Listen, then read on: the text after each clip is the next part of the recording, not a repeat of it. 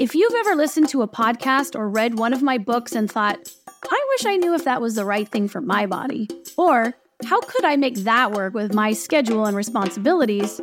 I've got something for you a new workbook by me coming out late spring. My Perfect Movement Plan, the Move Your DNA All Day Workbook, is for your specific situation because you are going to finish writing it. When you're finished, you will have a guide to a personalized movement diet that nourishes your body in the ways that you need it to.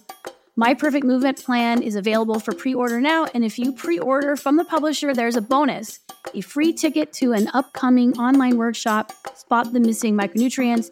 It's a 90 minute class where you'll learn about five often missing movement micronutrients, and these are subtle movements of the body. In this case, we'll be looking in the shoulders and the hips and the feet that are often tied to pain or injury in those areas. In this workshop, I'll also show you how to supplement with exercise vitamins. I'm putting air quotes around vitamins and how to adjust your regular movement so exercise supplementation isn't as necessary. Pre order now at mpmpbook.com. That's my perfect movement plan, mpmpbook.com, and you'll automatically receive a bonus class ticket. But wait, there's more. Um, I'm going to be drawing three names from these pre orders, and these peeps are going to get a small group session with me to go over your perfect movement plan. So you can ask me questions and we'll brainstorm your specific situation on a Zoom call together. I cannot wait. So head over to mpmpbook.com for all the details on the book and the bonuses. Read through the frequently asked questions, order the book, get the class and then get moving. I'm so excited to share this workbook. It's the missing puzzle piece you've been waiting for, and it's so very actionable. This is Katy B, and you are about to listen to an early episode of my podcast. Now, the show is called the Move Your DNA podcast, and you can find all episode transcripts and the show notes to this episode at nutritiousmovement.com slash podcast. Enjoy.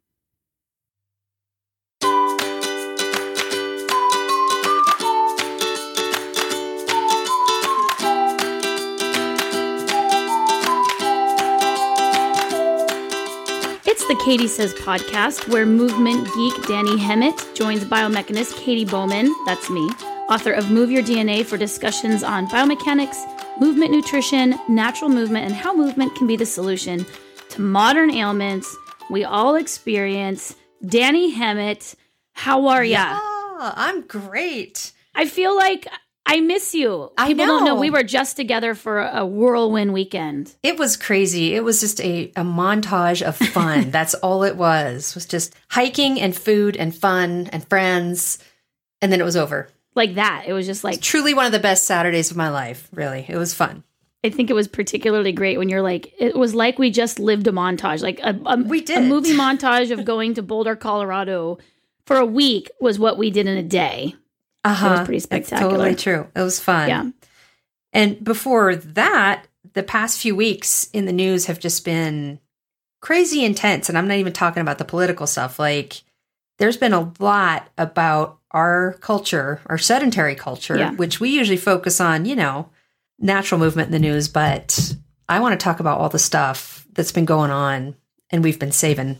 Well, we keep sharing it, right? I keep sharing it on Facebook, going, "You guys, pay attention to this. You guys, pay attention, to this." And yeah. this was originally we like to do news shows because they're super relevant, and plus, I think I don't know if you do, but anytime anything about movement comes out, like in the New York Times exercise section or whatever, I get a ton of emails and and tags and various social media going like, "What do you think of this?" So we were we were saving these really from the last since April, maybe it's May Mhm. now. So for like the last eight weeks, we've been saving stuff but they just keep coming in. And finally you know i, I know. there's this common theme. I'm also working on this book right now movement matters which is a book of essays. So all of you who are going i thought you said you weren't going to write another book i'm not really writing another book as much as i am pulling out old essays that were written before and like editing them and putting them together to make a common theme more easy to see. Kind of like what we're going to do here today. The, Now, are these like just essays that you've, were they old like blog There's posts or stuff that you've kind of both both okay. They're essays that have never been published.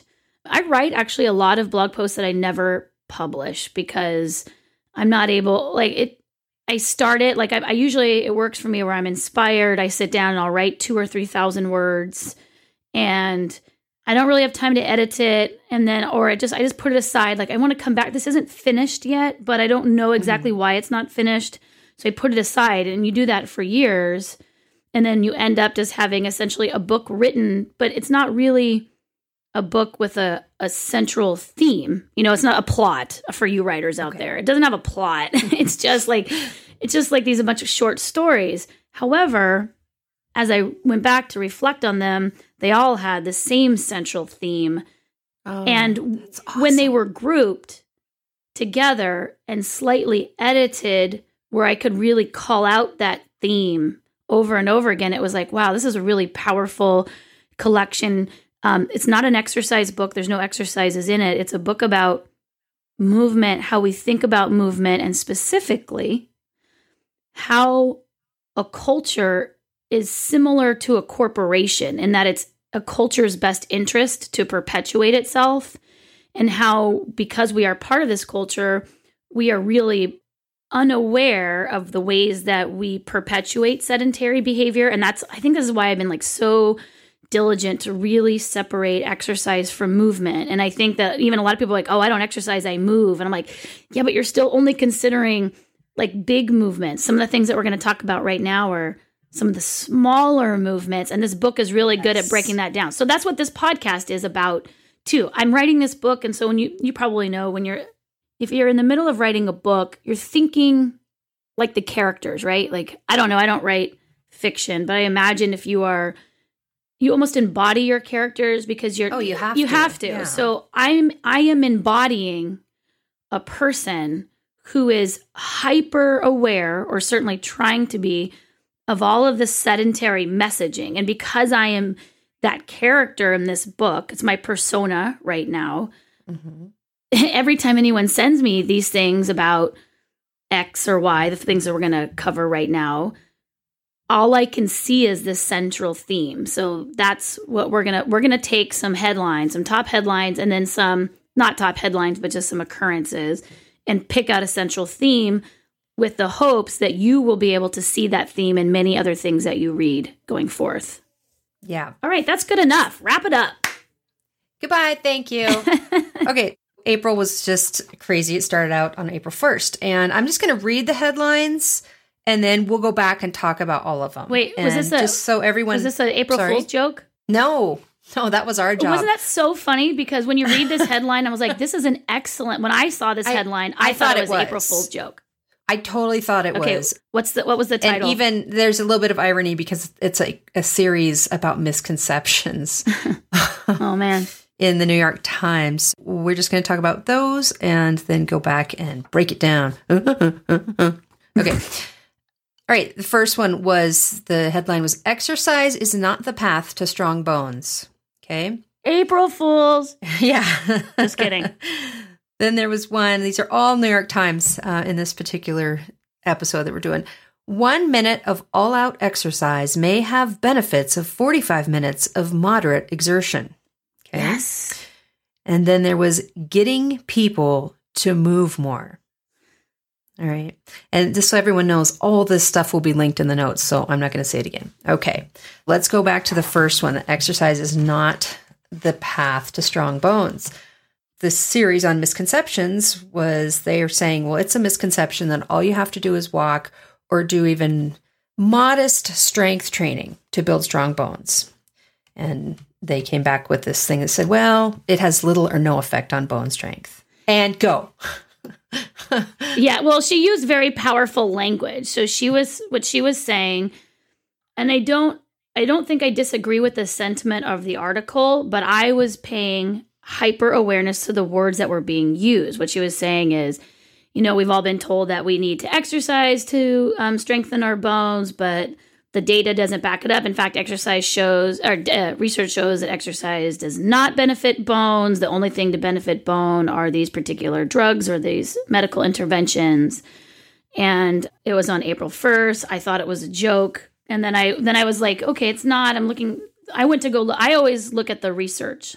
So her overall hypothesis was she didn't clarify and she did she did print a clarification she put she printed a clarification Yeah.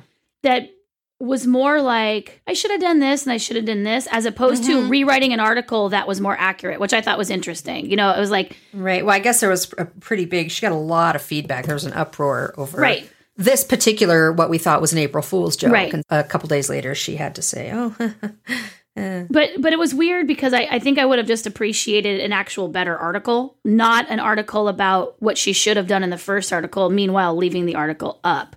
So I went to pull the research that she was citing about, you know, data shows that exercise is not protective against fracture. And this is the thing. So I actually had to buy it. Sometimes there's a lot of open access, but like I don't know if a lot of people know. Like when you actually go to read the research, you oftentimes have to purchase it. There's companies that I want to say harvest. They harvest research and then they resell it. But you pay 30 bucks, you know, to be able to read an article. So when I went to go find the article that was cited, I'm sorry, I have like a hundred things open on my computer right now. When I went to go pull up the article she cited, what, what I wanted to know is okay, you're saying exercise doesn't work. Exercise is a category of many things. So, what's better, and we've talked about this before in lots of different episodes, is when you're going to make a big statement like that, exercise is not the path to strong bones. And a lot of the flack that she got was, well, here's some articles that show that it is. And she was like, oh, I wasn't talking about that kind of exercise or that populations. I was speaking to an undefined population that I'm now going to define and a type of exercise that I'm now going to mm-hmm. define. So when I went to pull the article, I was like, well, what is the research when they showed that the effect of exercise was negligible on bone? What were they actually testing? Because that's oh, your headlines could always be written like if you're going to if you're going to sum up a study with a sentence, it would be better to show this type of exercise X, Y, and Z was not the path to strong bones, which is a much more specific, that's the actual researched sentiment. They didn't research all types of exercise, they researched one or two or six. So I went to pull up what this review article was citing. And when I bought that article, all I wanted from the article was the protocol. What's the methods? What was the exercise that people were doing? They said, you know, essentially, thank you for buying this article, but we use the protocol of this other article. Oh. That's what they do a lot, right? So then I'm like, okay, so now I have to go. So it's $60 to make this podcast right now, people, and also for my own personal understanding. So then I had to go buy the article and just hope that that the actual methods was in this one. So when I went to get the the researched protocol, the protocol that they're researching is standard fitness type exercise, right? It's three What times a week. I mean, it's like it's everything that you think of when you think exercise. okay.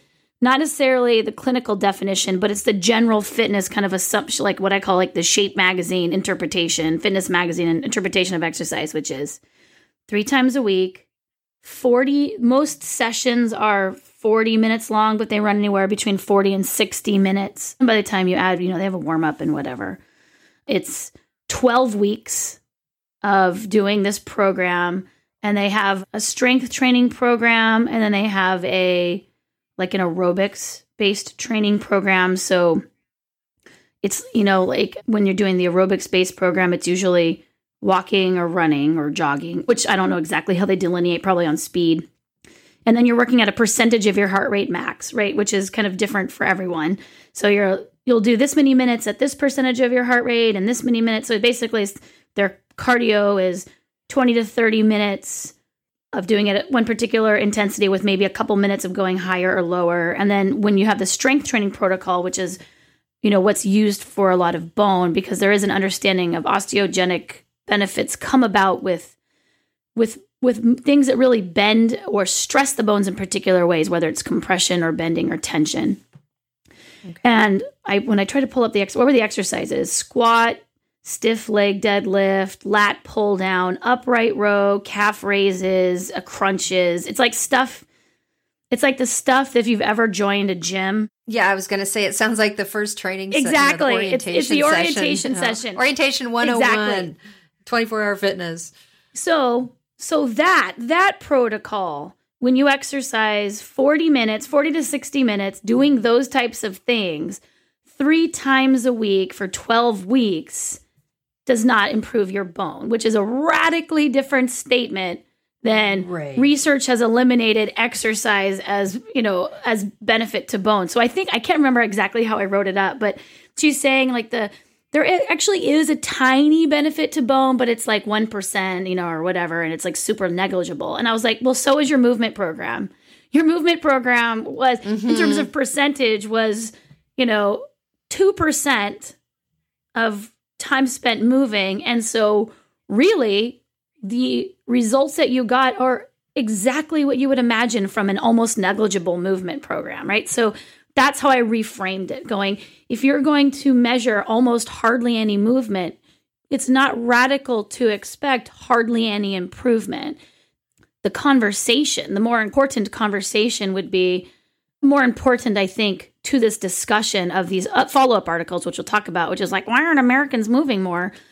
It's because there's headline of exercise doesn't work rather than we're barely moving and that's not as sufficient to keep us out of the risk factor for uh, the risk factor for fracture so i just think that you can see it two different ways and i was like i bet you there's a ton of people now who when are being told by their medical health team or their family you know you should really move more to be healthier. It's like i research shows that exercise isn't going to do anything for my bones anyway you know cor- and it's the new york times like it's a very prestigious Yeah, publication yep. you know because they have no idea how the exercise program was delineated. And then you could also see it this other way which is yeah this is right on track for our understanding of how movement and biology work together. Like this is mm-hmm. completely what i would expect not surprising right on par with the biological and mechanical mechanism. So anyway that was the first one. But i just thought i'm like look at the messaging. The messaging here is and she actually concluded it. Now interestingly enough because someone was saying via social media like what's the purpose of like what was the purpose of this study or this article? And what i found interesting was the article ran on the same day or within a couple days as the press release for the new bone enhancing medication Oh, really? yeah so that pr- the pr- so she concluded her article gosh it would be so much more powerful if i could actually read it right now Well, hold on here I've got it right in front of me. what is it? What's the bottom? That one that says the only thing that works. Yeah, and that was really I had to read that a couple times because I was like, really? The That's super bold I- statement. It stuck in my craw. oh, here it is, right here. At this point, nothing except injections of parathyroid hormone and perhaps a new injectable drug called uh, ABA. Oh, say it again. Abaloparatide. Uh, uh, yes. uh, yeah. So I thought it was really interesting that she like to include a potential new drug as something that would work Mhm. while spending all this time like talking about not having evidence of this other thing. Like it was just strange, but that was the thing. So okay, so anyway, I'll read it again. At this point, nothing except injections of parathyroid hormone and perhaps a new injectable drug called blah, blah, blah, now being tested in clinical trials make bone denser or stronger. I found that like from a journalistic perspective, Yeah. like a, as from a writer's perspective, like this seems to be like a it didn't flow with the rest of the article. Can I say my word for it? Yes. Okay, I consider that irresponsible journalism because not everybody knows to look deeper or dig deeper. They just they believe the words on the page and I just feel like that was leading. It was really leading somebody to a conclusion without giving them the other side. You know, there's no devil's advocate in there. Well, and I think here's another thing about language. She said at this point, she wrote, at this point, nothing except X, Y, and Z makes bones denser or stronger. When what she meant was, at this point, there's no evidence of anything making Right. So those are two different statements because this is another big theme I have about people and their understanding of science. I think that people perceive that if there's no evidence for something that that something only works once there's evidence of it working. Like gravity wasn't happening until Newton defined it. right? And so like we have this kind of um, relationship now with science and evidence where it's an authoritative type thing. It's like, okay, well, it will work once we define it and say it is like, well, no, it's working or not working all of the time, regardless of who understands it. Those are just the laws of the universe. So I turned into this hyper like when I read, and I credit my husband to this because he's an, an editor, ironically. I'm a terrible speaker and writer, but he, but but he he taught me the appreciation of like That's exactly what you need. That sounds like a perfect match. It's a perfect match, right? Like, so he was There's like- nothing ironic about it. It's awesome. Yeah. And so he was like, no, well, what you've said is actually this. And I was like, oh, well, that's not what I meant. He's like, well, that's what you said. Hmm. So, you know, clean up what you write to mean what you say. And that's helped me tremendously in the last couple of years, but it's also really helped me tune in to how people are using language to lead us or it maybe it reflects the way that they think but in turn it perpetuates the way that we think and the way that writers write. And so i think this is all mm-hmm. part of sedentary culture. Right now movement doesn't work. It will work maybe if a scientist can prove it later on but at this point it doesn't work. And then of course her follow-up was like well of course you i still think you should exercise but just know that it doesn't work. And i was like okay i don't get it. But anyway. Yeah. All right next one I think we should go straight into the. Can we go to the one minute Yeah. all out exercise? That one, okay, because I feel like that kind of ties into the same thing. You, what was the, the post you said? You started out saying like you could compare pomegranates to. Oh. I said if you if you define a pomegranate and an orange or insert any two fruits, if you if you define a grapefruit and grapes as being fruits, then you can set them as equal. exactly. The one one sentence distillation of this article was her her thing was, hey, let me just tell you that it's been found that one minute of arduous exercise is comparable in its physiological effects to 45 minutes of gentler sweating.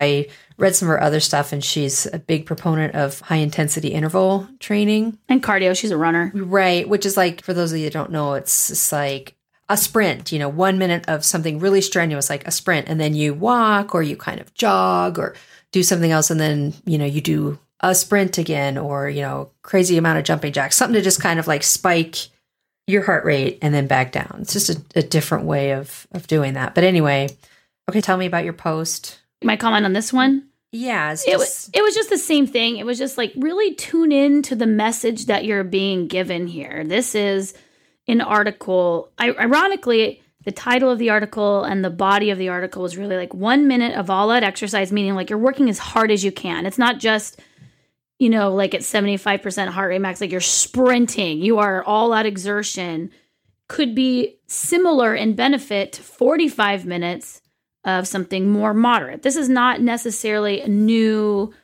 approach. It's just the first time that the New York Times has come out and said this and is like going, you know, maybe if you only have that one minute to exercise, you can think about it as being the same as 45 minutes. My commentary was mostly to the language and also the way that a sedentary culture is trying to approach its movement health problem. It's like, well, right. let's research how we can like move in a single minute and still feel like or still have the physique of or whatever of because it because i don't think that you would find comparable physiological benefits i think that you could find some similarities between the two but if you listed all of the things that are happening in either case i think that you would see of course they're extremely different However, there are also always going to be ways in which you can make them the same. And then when you make them the same, it's really easy to go, well, I'll just do it. It's the same. You'll see the similarities and then feel okay, feel supported by scientific evidence of why you only need to move for one minute. Interestingly enough, the actual research was not on a single minute, it was a single minute done with many other minutes. Right. I think it was like eight. I have to apologize because I don't have that ready, but it, it wasn't even a single minute. If you read the comments, they're like, the researchers didn't measure a single minute. They did a single minute with like a four minute warm up and cool down. And so you can't call out just that single minute. But I think what she was trying to say is working really hard for a minute does your body good. That's a great statement. I am Mhm. I'm behind the working really hard for a single minute because I think that when we talk about human movement, there's definitely a need for all out exertion, not not 50 minutes, not 30 minutes, but just a short peak. You know, I look at my cat. My cat like does probably 20 sprints a day. If I go outside, my cat like runs around real fast and like runs up a tree and then like runs down and then goes back to sitting down. So, and humans, you know, do this. And like, there's, you know, if you're talking about hunting or chasing a kid, like I chase my kid just for a minute, you know, it's just like, whoa, really fast. But to say that that is something that you do in lieu of all the other exercise minutes, and of course, we haven't even mentioned movement minutes. Well, I was going to say, yeah, right. I, I have a problem with the word, and this is probably going to maybe ruffle some feathers. Is I don't like biohack. Like hacking things is great. You know, if you can if you can stack your life and do these things, that's great. But I really don't believe that there is a biohack. I feel like, and I feel like things like this promote that thought, you yeah. know, and they they take your train of thought away from the fact that it it is about movement. You know, we've distilled it down to, you know, you just got to exercise and look at now you only have to exercise for a minute. it's like, okay, but let's back out of the room slowly and look at the bigger picture about what's going on all those other minutes of the day. You know, you cannot biohack movement. I mean, it's just I I think it's it's A equals A with that. You know, you you have to move. We should do a one minute version of this podcast and be like, they're the same. And then just like you just say quickly, just come on and you just do like 20 puns real fast. And I just like drone on for like 30 seconds. Make up some I, words. You have to make up some words. It's the same. Yeah, it's the it's same. the same. It's the same. Yeah. It's the only podcast you'll ever need Katy says right there. A one, one minute, minute, Katy says podcast. High and intensity. boy, was it arduous. Woohoo. so yeah, just again, messaging. What is the messaging of? So these are our wellness journals or wellness blogs. These are the areas of the news set aside to kind of educate us, I think, on being well. And so far, this is these are both in April of these two. I don't know if it comes out once a week. They both have told me that I could move less. That right. movement won't help my bones and that I can move a minute instead of 45 minutes. I feel like that's what's being implicitly applied. And I think that that's, you know, that makes people happy, right? We're like sweet or makes people maybe not feel so bad about the culture that they're participating in, right? Because if you feel paralyzed to move, sure. Then kind of the the who are these? These are the we've appointed these journals, these texts, these newspapers, these authorities of of kind of feeding back to us what we need to know to maintain this culture. And so far, less movement seems to be okay. I feel okay right. about I feel okay about less movement I, because it wasn't going to fix my bones anyway. Sure. You know, so there, I was right this whole time. Well, I, I was, I don't know if I was right, but I was stressed before. Now I feel better. Right. You know, my stress potentially being a motivation to move more. Now I don't have to make those decisions. Okay, in the same blog, in the same month, it's very, it's very confusing. the same person wrote a blog post called Getting People to Move More. Now, this one is a little, I like this one a lot more. It's a little more straightforward in its language. What the essence of it was, was in 2010, a group of public and private organizations got together to develop and release a national physical activity plan, which was a, like a blueprint for getting Americans to move more.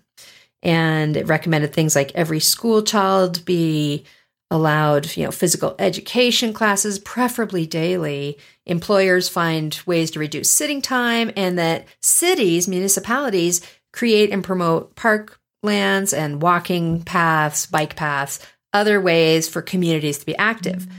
But then there's this other group that since the release of the plan, they got together like Heart Association, the CDC, Department of Health and Human Services, and they've they came out and said, "Hey, this was all great 6 years ago, but physical activity levels in the US have hardly budged." And for many people they've declined.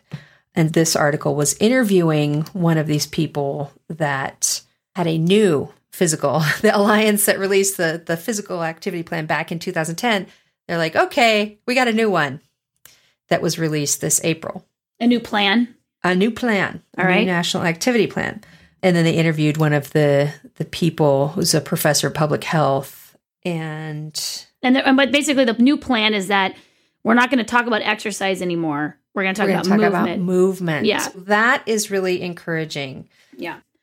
There's a lot of there's a lot of different ethnicities or or or groups of people throughout the nation. This is something that I worked on when I was in school who you know, like working out is really a luxury of people with disposable income, disposable time, mm-hmm. um, a particular family structure. It's a very elitist thing to do. So you've got people like where is all the research coming from? They're coming from people at universities like we got to get people exercising more. It's like, well, many people make, you know, like below I mean, they basically are making they're in poverty. Yeah, it's poverty wages. And so with that goes what? A certain type of like amount of working, like how many jobs you have to have, like to be like, why aren't you guys working out? You know, it was it was culturally lost. So within our culture, there are subcultures. And so it's a culture of one group trying to tell another group. And I think this article addresses it too. We're like, oh, it, we're kind of recognizing, you know, we're like, oh, it's like, okay, that. They added a diversity committee exactly. to that panel because they understood that it was not being addressed. Right. It's just, and that's, I think that we've got, everyone's not moving, but some people have the luxury of supplementing their sedentary life with exercise and mm-hmm. then some mm-hmm. people don't. So this is a cool approach. I mean, but it's it's like basic stuff like right, take the chair, like take the stairs, don't take the elevators. Can I tell you a story though? Yes. When I left you at the Denver airport, the Denver airport doesn't have stairs. It has escalators and elevators only. Check that out next time you want to go somewhere. Okay. The escalator was out and blocked.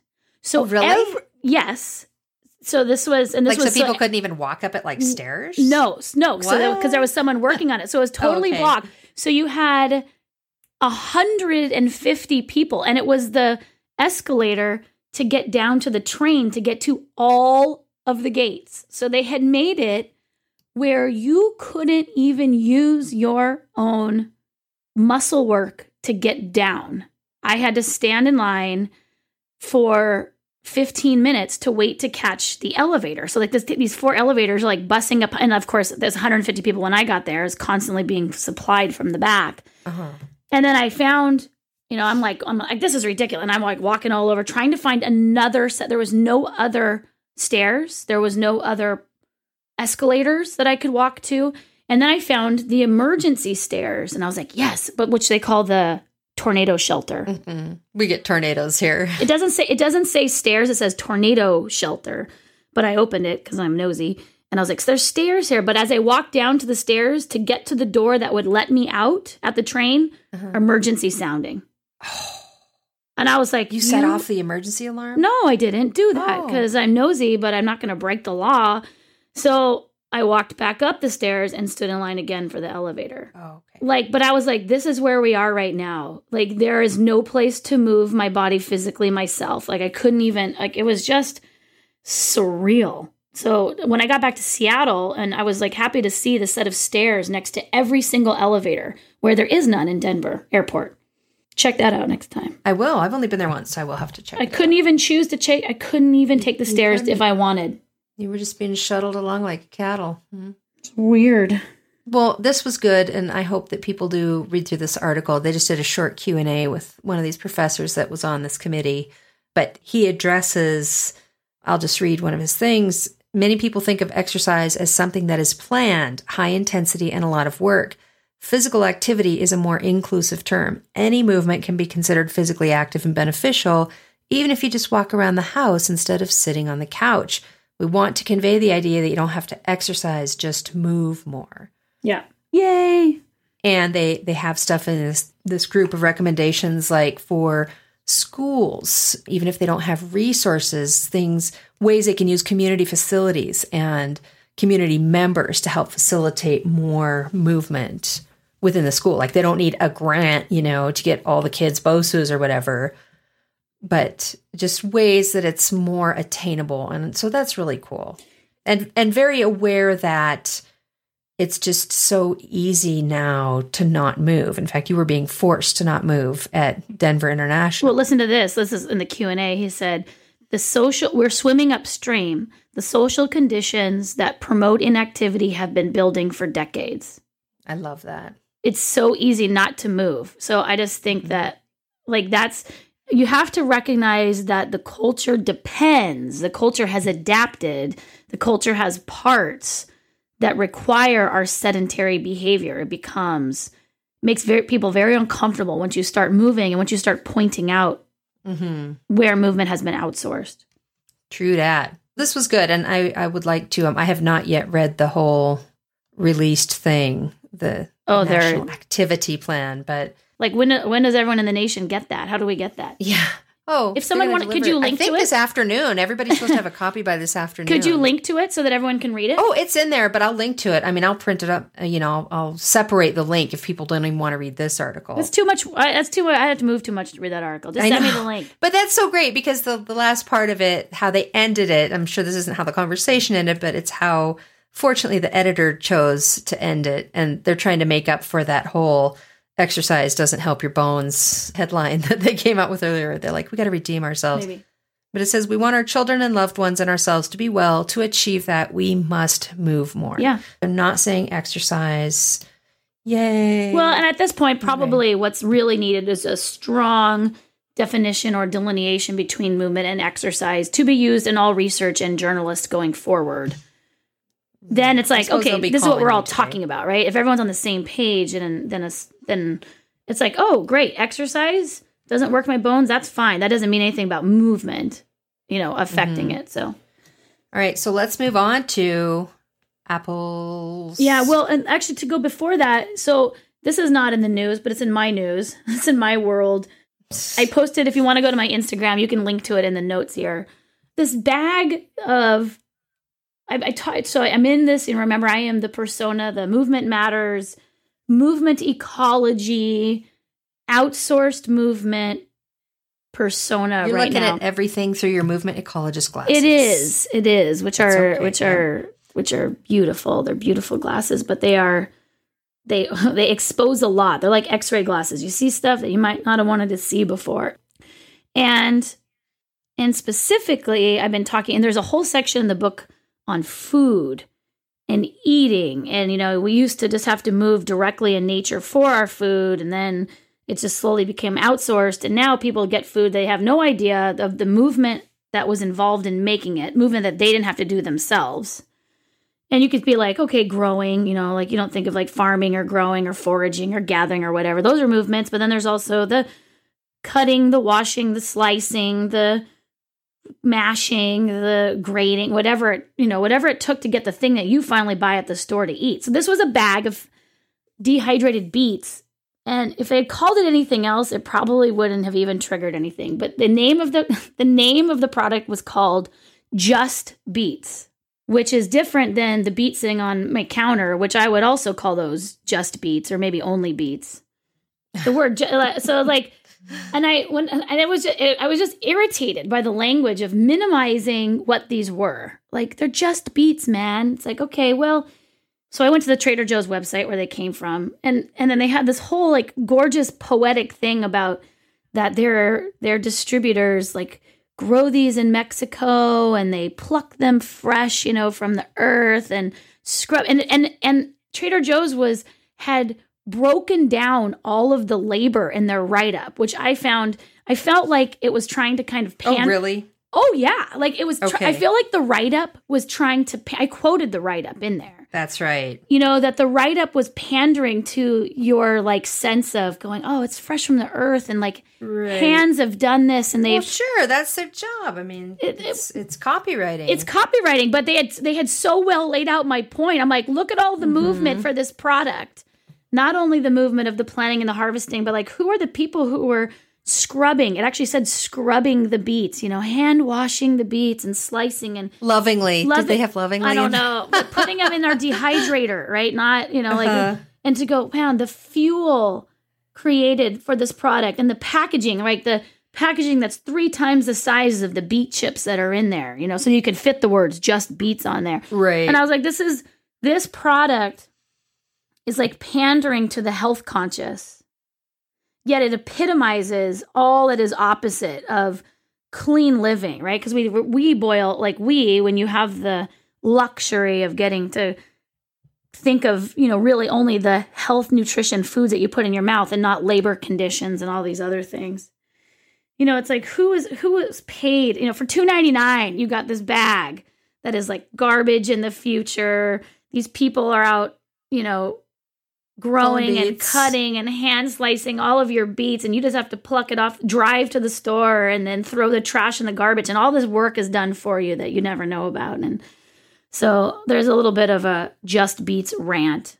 And then someone sent me this article from the Washington Post, which is all this research done on, you know, there's a, a movement to try to make public school lunches healthier. So they're putting apples, apple consumption is like gone way up, only to find that the kids are throwing them away. And then they like did all these investigations and spent all these research dollars only to find out that apples are just too cumbersome to eat. You know, you have to slice it. The kids will eat it if you slice it you know so they're pre-packaging the slice because and actually said like just you have to think about how hard it is the yeah, apple here's what it says. yeah tell them to read it. Okay so it says the hardest part is getting kids to start eating fruit to take the first bite and that's precisely what slicing an apple makes more appealing. But um bum they punted they didn't even know it. A child holding oh, i love this. Okay sounds hashtag sounds, the struggle is real.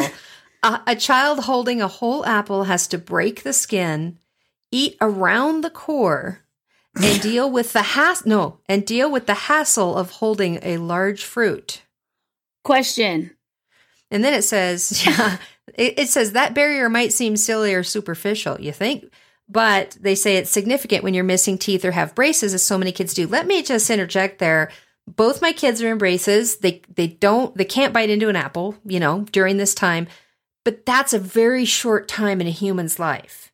And also, like, they cut their apples up at home if they want to eat an apple because right. their orthodontist said don't you know don't be biting into the apple you'll knock a bracket off but that's not that's like when you're chewing food for a baby and and you know like a mother bird i also I mean, think a very short time I, and i also think that what we're not paying attention to is like why are our kids needing braces in the first place because they right, don't that's chew. A whole thing. We've, you know what yeah. I mean? Like they like right. they've never chewed. It's like puree all their food, buying packed stuff. Like you when you use your jaws and your mandibles it's it's and also apples now are like huge. Like we've created monster apples and weak jaws through our habits and now we're having to create a technology to correct the technology which is apple slicers and various and, chemicals to put on the sliced apples so that they don't turn brown so that and you I just can, like to say oh too oh my gosh. a lot of people a lot of cultures eat the core. I eat the core because I don't want to be poisoned by arsenic, so I figure a slow dose of the,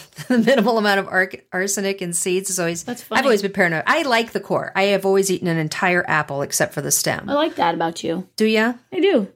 Okay, it's true though. I kind of like the core, but a lot of cultures, I mean, eat the core. They eat the whole fruit, so that's kind of when they said eat around the core, it's like, well, that's just a lot of cultures eat the whole animal us. too, not just right, the fillet. Yeah, you know, it's just yeah, it's just it's just it's like really the waste and and the and the movement. You know what I mean? Like right. Well, and then they pack it, you know, the chemicals that they got to spray on them because trash. they won't stay. If you slice an apple, no, of course, you know, you know what happens to it unless you spray stuff on it. And so the point is not about my point with this thing is not about like how you eat or whatever. It's just like look at the strengths that we're like we are a human being right now that doesn't like that is but our kids and, and adults too you know do would like throw the apple away because of to hold the apple and to chew the apple and bite into it is just too cumbersome too much movement. And we are so used to someone else something else some other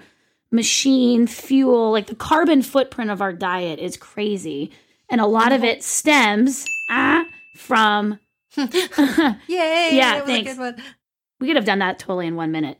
Um, it mm-hmm. stems from a, like a recognition of just not moving. Mm-hmm. Anyway, so. and the thing is, is we want the kids to eat more apples for their health, right? Yeah, apples, like right, like uh, just it goes right. on and on. But anyway, let's let's yeah. let's leave this on a positive note because actually all of this is positive because when you see it, that's when you can start embodying sure. the change. So, but tell me about sure. some other people's changes. Oh, I got I got some really cool stuff. There was other stuff in the news that didn't make you know you slap your palm to your forehead.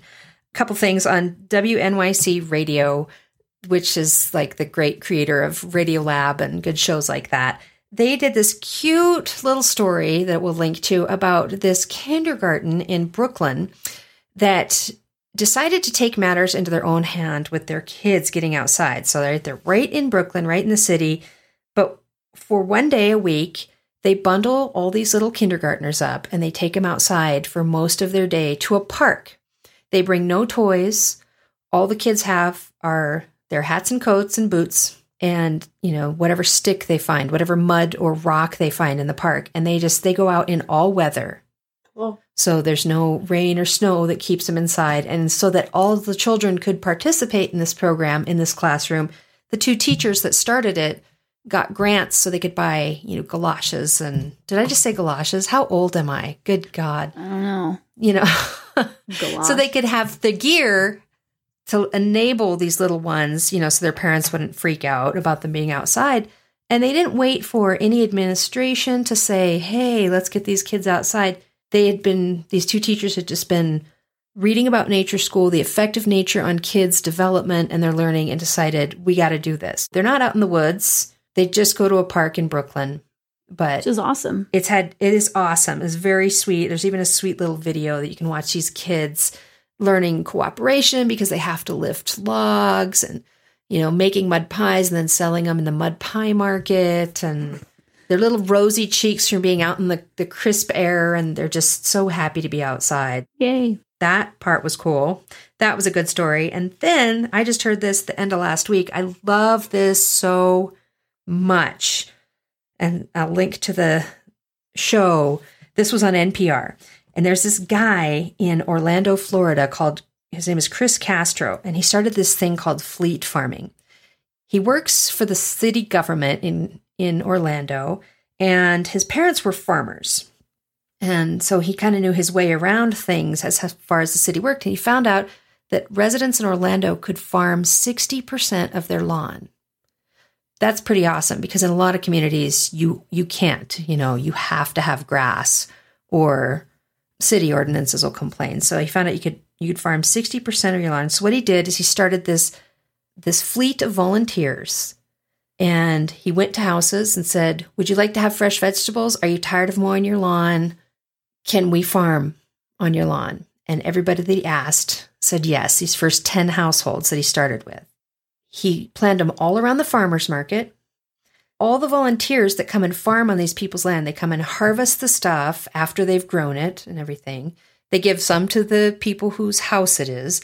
Then they take the rest and ride their bikes with it over to the farmers market. Everything's really like he's built the whole plan around this system of they can ride their bikes, so there's not a lot of fuel being used, and then they take it and sell it at the farmers market. Is this so cool? Yeah, it's that's like just genius out of the box.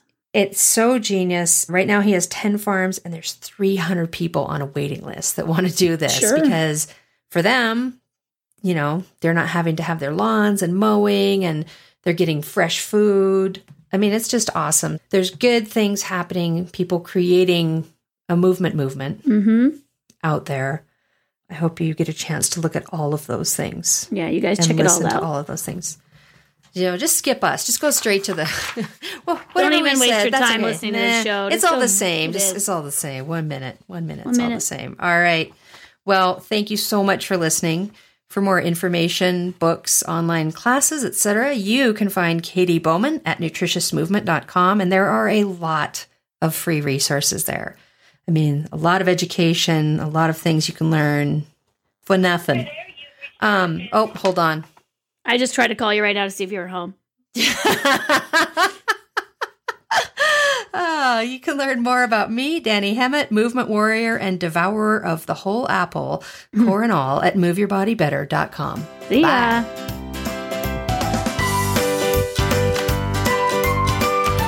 We hope you find the general information on biomechanics, movement, and alignment informative and helpful, but it is not intended to replace medical advice and shouldn't be used as such.